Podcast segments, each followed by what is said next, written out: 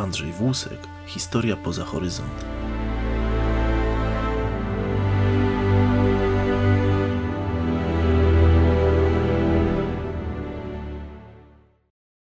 Granica jest bardzo ważnym miejscem dla każdego państwa.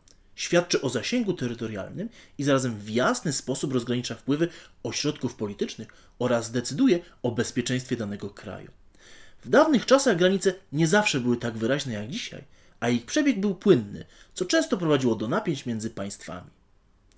Ich obrona zawsze miała znaczenie strategiczne, gdyż ich szczelność i jakość obrony świadczyły o zdolnościach obronnych danego państwa. Dzisiaj granice nadal spełniają swoją rolę, a ich ochrona wpływa na bezpieczeństwo państwa. A jak to było w II Rzeczypospolitej? Jak strzeżono granic i jakie zagrożenie niosła jej słaba ochrona? O tym opowiem w dzisiejszym odcinku z cyklu Andrzej Wusek Historia poza horyzont.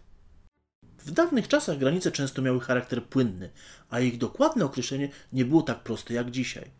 Do jej wytyczenia używano często przeszkód naturalnych, takich jak rzeki czy pasma górskie. W średniowieczu, jak i nawet w późniejszych czasach, obszar graniczny strzegły przeważnie systemy warownych umocnień, takich jak zamki np. na szlaku Orli Gniazd, leżące na granicy Korony ze Śląskiej, lub stanice rozłożone daleko na wschodzie, mające na celu strzec Rzeczypospolitej przed najazdem tatarsko-tureckim. Pierwszym takim zorganizowanym systemem obronnym na terenach Polski była obrona potoczna. Był to system obrony południowo-wschodnich kresów Polski przed najazdami Tatarów, Turków i Wołochów. Opierał się o stałe oddziały zbrojne stacjonujących w stanicach i zamkach pogranicznych, w których załogi pełniły funkcje obronne. Było to w pełni zawodowe wojsko, które cały czas się szkoliło w rzemiośle wojennym i w przyszłości stanowiło trzon armii polskiej. Powstało one w wyniku potrzeby obrony południowej granicy, która była najbardziej narażona na najazdy. Z racji tego, że graniczyliśmy tam głównie z Tatarami, zatem ich charakter musiał być bardzo mobilny i wojska te składały się głównie z jazdy. To pozwalało w szybki sposób reagować na naruszenie granicy i błyskawicznie przerzucać na zagrożone tereny oddziały. Wojsko to cały czas ewoluowało. Zmieniały się sposoby finansowania, nazwa, ale cel ciągle był ten sam, czyli strzec granic Rzeczypospolitej. Niestety ich liczebność nie była wielka i wahała się w granicach kilku tysięcy, jednak wartość ich była nie do przecenienia i formacja ta może się pochwalić wielkimi zasługami w obronie granic.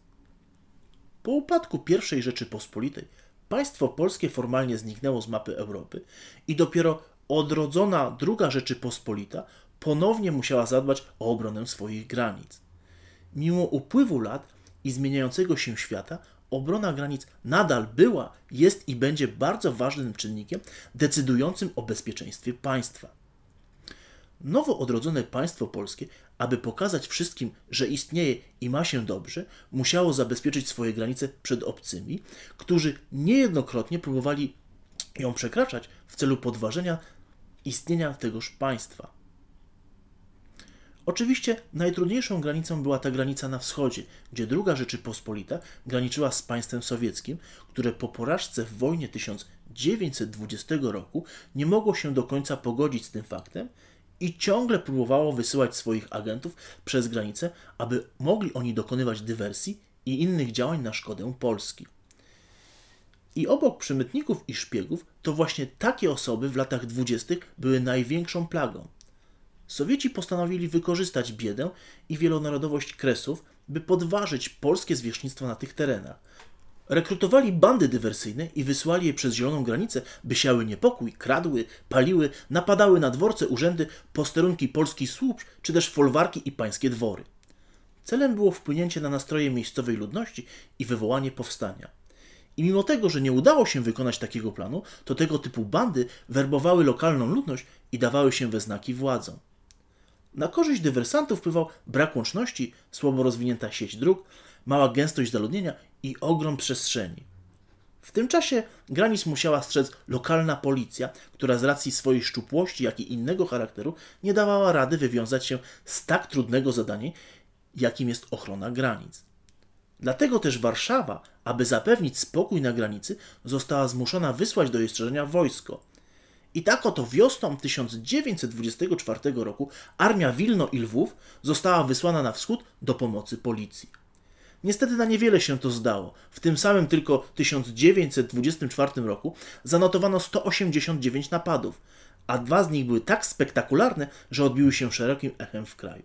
Jednym z nich był upokarzający miejscowe władze napad na pociąg relacji Brześć-Łuniniec w okolicach stacji Łowcza na Polesiu, w którym jechali wojewoda poleski Stanisław Downarowicz i komendant okręgowy policji w Brześciu, inspektor Józef Mięsowicz oraz biskup miński Zygmunt Łoziński. Podróżnych okradziono ze wszystkiego. Biskup stracił swój krzyż, z kolei Downarowicza i Mięsowicza bandyci rozebrali i zabrali mu ubrania. Jednak wydarzenie, które przelało czerę goryczy, było związane z atakiem w Stołpce.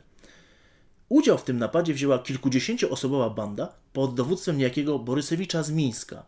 W środku nocy z 3 na 4 sierpnia oddział wyposażony w rewolwery, karabiny, granaty i kilka karabinów maszynowych napadł na małe miasteczko powiatowe.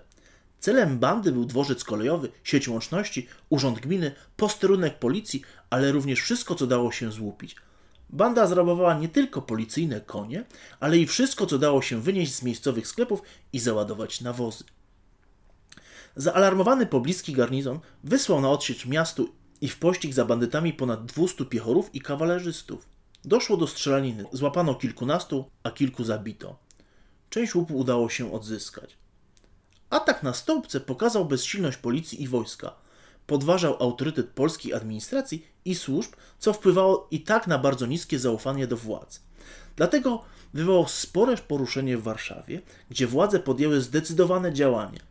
Remedium na bandy grasujące na granicy i przekraczające ją kiedy tylko chciały, miał stać się powstały jeszcze w 1924 roku Korpus Ochrony Pogranicza, czyli zmilitaryzowana formacja przeznaczona specjalnie na warunki kresowe. Była to jednostka podporządkowana Ministerstwu Spraw Wojskowych pod względem personalnym, organizacyjnym i szkoleniowym oraz Ministerstwu Spraw Wewnętrznych w aspekcie ochrony i bezpieczeństwa granic oraz budżetu.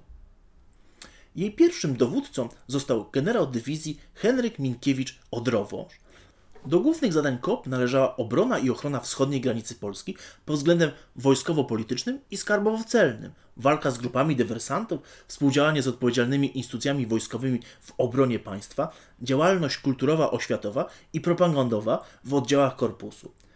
Pracę społeczną wśród ludności pogranicza prowadzili m.in. biblioteki, udzielali pomocy medycznej, czy też prowadzenie tzw. Tak wywiadu płytkiego, który obejmował obszar do 50 km w głąb ZSRR. W czasie działań wojennych siły kopu miały wspierać regularne jednostki Wojska Polskiego. Zadanie oczywiście nie było proste, gdyż długość granic była znaczna. ZSRR wynosiła 1412 km, z Litwą 507, z Łotwą 106, a z Rumunią 347 km, co daje łączną długość 2372 km. Do jego wykonania powołanych zostało około 23 tysięcy żołnierzy.